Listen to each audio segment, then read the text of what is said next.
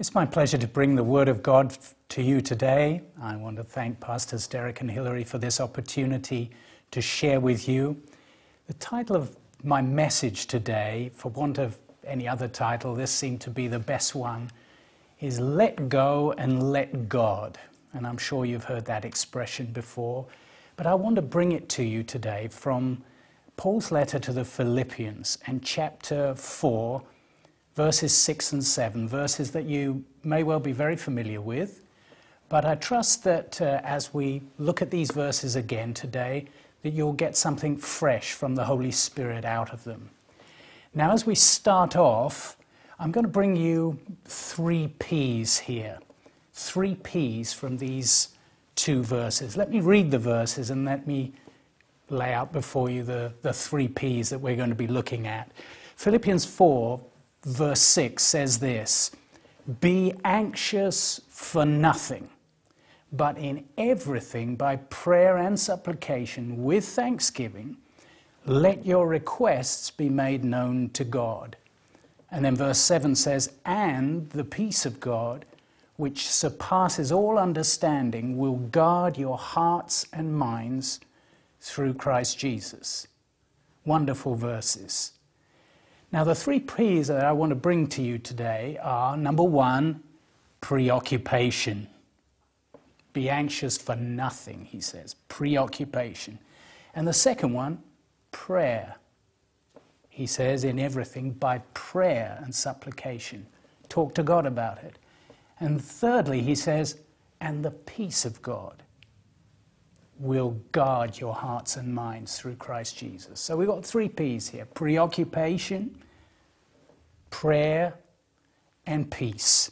And in fact, in these verses, Paul promises us peace in place of our preoccupation. But that's if we will give everything to God in prayer. Well, it sounds so simple, doesn't it? Now, to begin with, I'm going to talk about preoccupation. And we're going to spend a little time on this, and I don't want you to change the channel because we're going to look at some, some heavy things concerning what preoccupation really is. Now, I remember when I was, when I was little, this is going to date me, but uh, I remember Up Pompeii with Frankie Howerd, and there was a, a character in that, uh, in that comedy. She was a, a, an old soothsayer, and she used to come along crying, Woe, woe, and thrice woe. And uh, Frankie Howerd, of course, his character would say, Oh, she is a misery. Well, I don't want to be a misery in the first part of, of this message to you, but I think we do have to look at why Paul is so strong here when he says, Be anxious for nothing. Don't be preoccupied about anything. And for many of us, that's easier said than done. So many people, good Christian people, maybe some of us watching this program today would say, you know what? Uh, my grandmother was a worrier, my mother was a worrier, I've worried all my life. It's just a part of my life, and, and you know, it's just part of who I am. Well, Paul says here, don't worry preoccupation. What do we mean, preoccupation? You know, literally, it means when your mind is seized beforehand with a fear of something that has yet to take place. Think about that. Preoccupied. And you know, Paul says here, it's very clear in the Greek language, the first word we get is the word nothing. Nothing. He's emphasizing nothing. And then he says, don't be preoccupied. Don't worry. In fact, the, the sense that we get here is that the Philippians are already worrying, and he's saying, Stop it. Stop it. Stop worrying. And it's such a strong command. Now, this is a command, it's not a recommendation, it's not a suggestion, it's a command to us. It's not, well, if you could see a way to do it, if if you know, if you could manage this, it really would be a good idea. No, it's very direct, it's very stern. Do not worry, do not be preoccupied. That's what preoccupation is. It's worry, it's anxiety. And Jesus, you know, gives the same command and he gives it three times in 10 verses. In Matthew chapter 6, a famous passage, probably many of you are familiar with it, but he says in Matthew 6 25, do not worry. Exactly the same words, really. A few verses later, verse 31 of Matthew 6, he says, do not worry. And then again in verse 34, he says, do not worry. Three times in 10 verses. You know, when the, the Bible comes to us in that way, when the Holy Spirit inspired uh, Matthew to write in that and record the words of Jesus like that, when we have that repetition, it's for a purpose. And you know, I sometimes think uh, when, when we have it like that, it's because God knows we won't listen the first time or the second time. He has to say it three times to us. And Jesus is very clear here. Again, it's not a recommendation, it's a command. Do not worry. He says it three times. Now, if Jesus commands us not to do it, then it must be because we can stop doing it. We can stop worrying. Jesus would be unjust to command us to stop worrying if it was just impossible for us to stop, to obey his command and stop worrying. That would be unjust. But he's not unjust. We can stop worrying. As we turn into a new year, sometimes we look to turn over a new leaf. We want to make a resolution to live a better life, a more carefree life. And here's our opportunity. And I pray that will all of us take this message to heart, I'm cl- including myself in this, that this year we'll, we'll stop worrying. We can stop worrying, and we must stop worrying. Why? Because worry is sin. Pure and simple. There, we've said it. It's blunt, it's clear. Do not worry. Paul said it once, Jesus said it three times. There you have four times in the Bible commanding us don't worry. And if we don't do that, what is that? That's sin. Well, I know you're reaching for that channel changing button right now. Don't do it. Don't do it. we will get, we'll, this is just the prologue. We'll get on to to better things. But we need to look at this. What is worry? You know, one day I was thinking about this, I was meditating on Philippians chapter 4, verse 6, and I, I, it just came up in my heart. Worry is praying to yourself. Think about that. Have you ever worried? Have you ever been walking up and down, maybe in your bedroom or in your sitting room, and some emergency, some situation in the family or at work or in your finances or in your health, a doctor's report or something, and you're marching up and down your sitting room floor and you're scratching your head and you and you, you start talking to yourself. Now, now if that happens, um, I suppose we could do that. But then, no, no, no. If we do that, then who are we talking to? We're talking to ourselves. We're praying to ourselves. And really, what, what we're doing, we're looking to our almighty brain and we're saying, Oh, almighty brain, give me the answer. Oh, oh, mighty cerebrum. Oh, great cranium, give me the answer to my problem. And you know what that is? It's just idolatry. It's just a putting on a pedestal our mind. And you know, here, here in, uh, in the UK and in Europe at large, we have been trained from childhood really to exalt our minds and to trust in our minds, to lean on our understanding. But in the Proverbs, it tells us to trust in the Lord and lean not on our own understanding.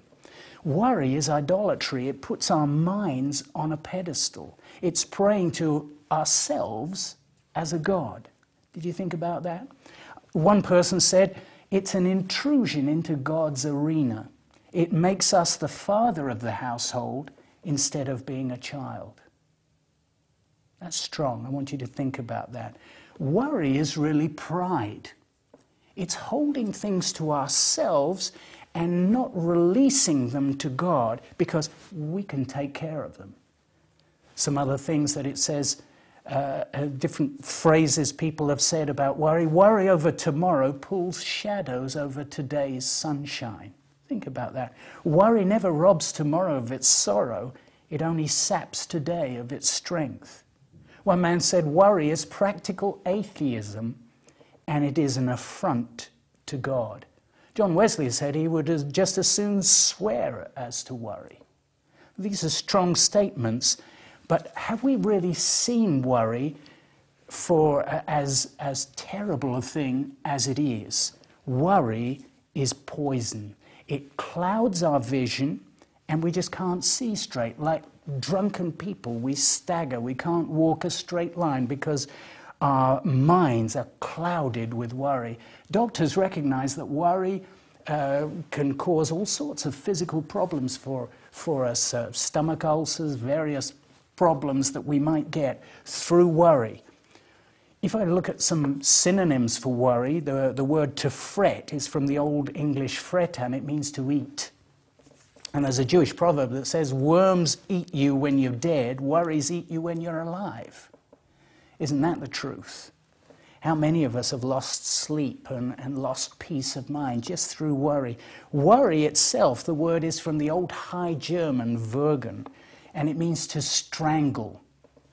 Anxiety, think about this, it's from uh, the Latin root word angere, and it means to strangle or to choke. In fact, Jesus said in Matthew 13 23 that the cares, same word as, as used in Philippians 4, the cares of this world choke the word of God and its effectiveness in our lives and cause it to be unfruitful.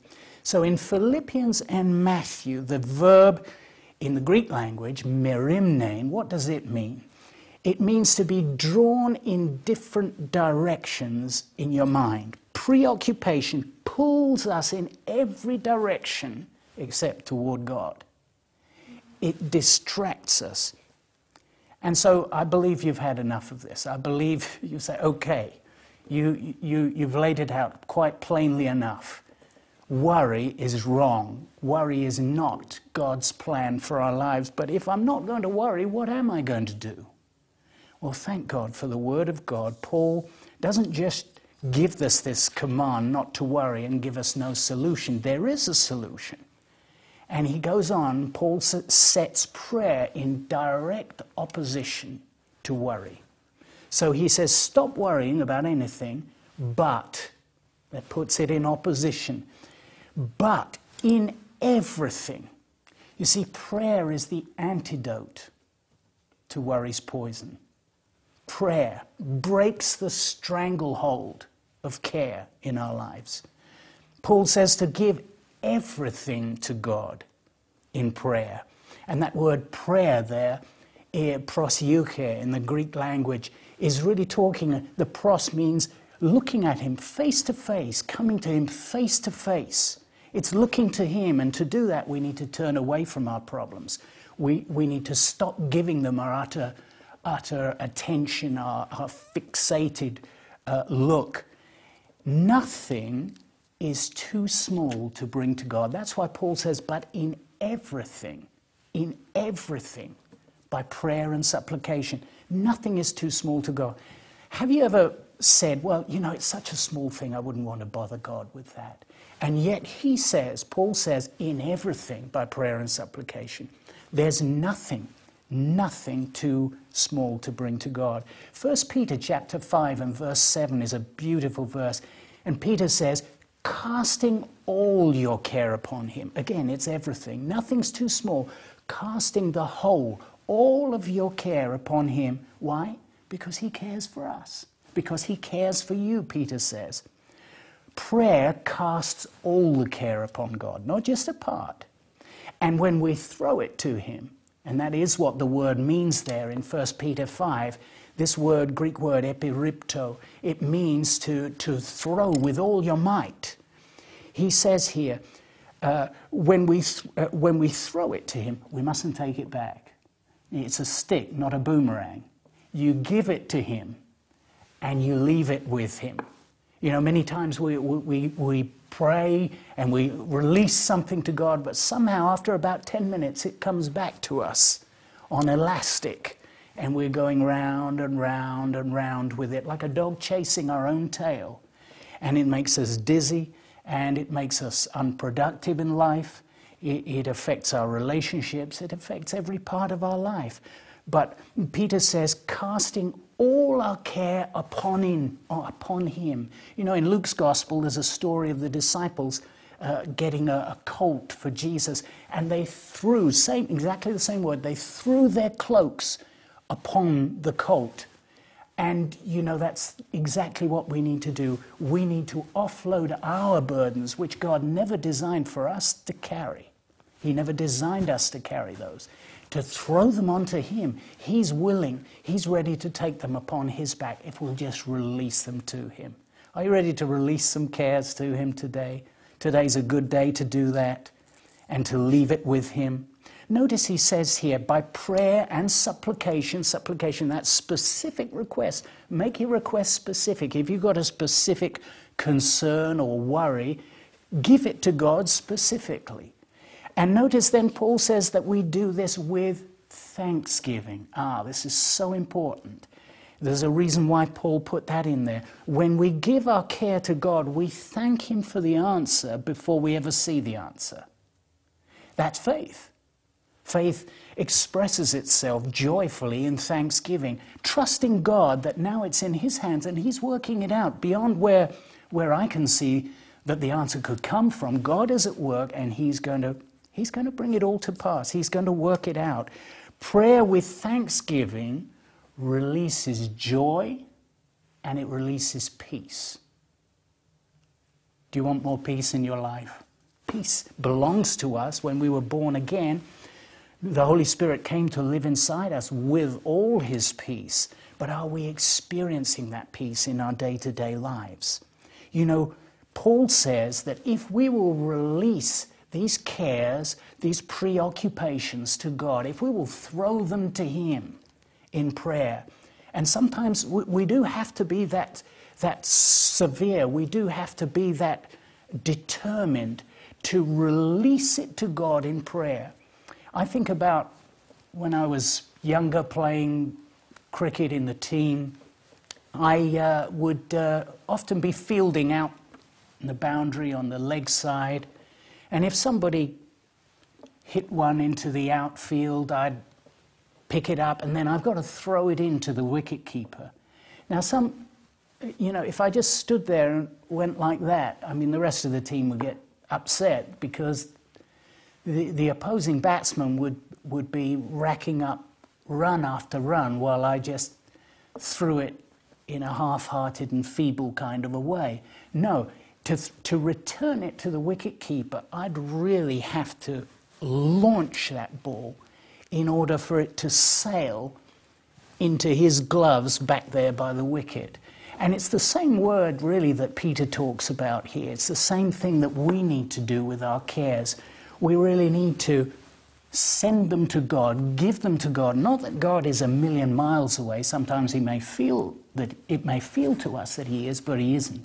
He's right there, He's near us.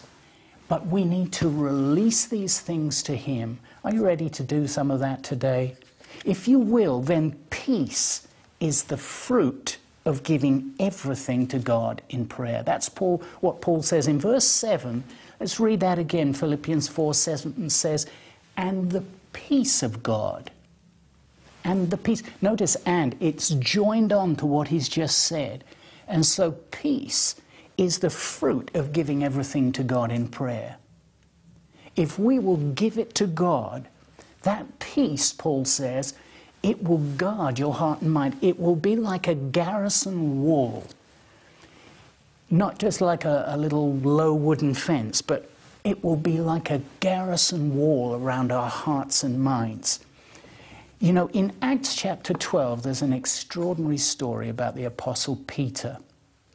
And he has been locked up in prison and uh, he's about to be executed.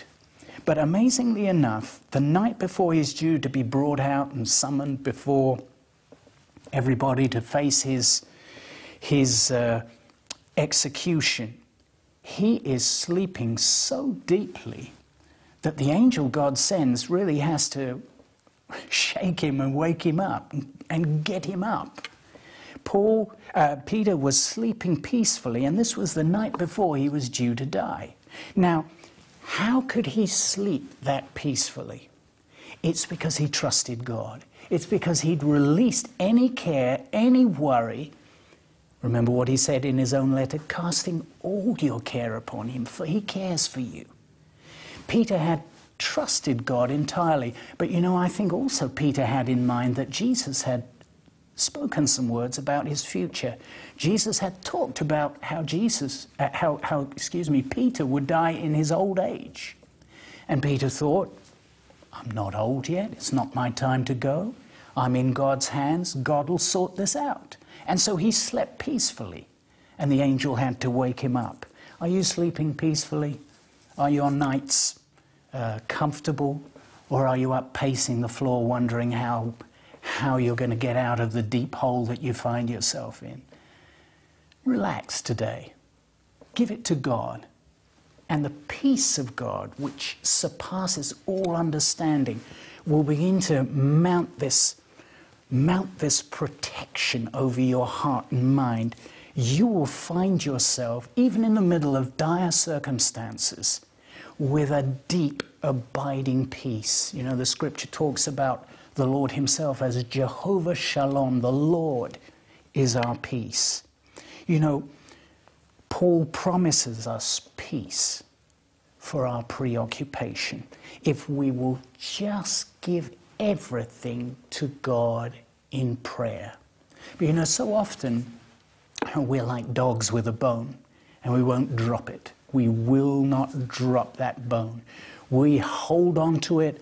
But today, I, I, I just want to ask you are you ready to drop that bone? Are you ready to stop gnawing on those, on those thoughts and those problems that are really beyond your power to solve and resolve?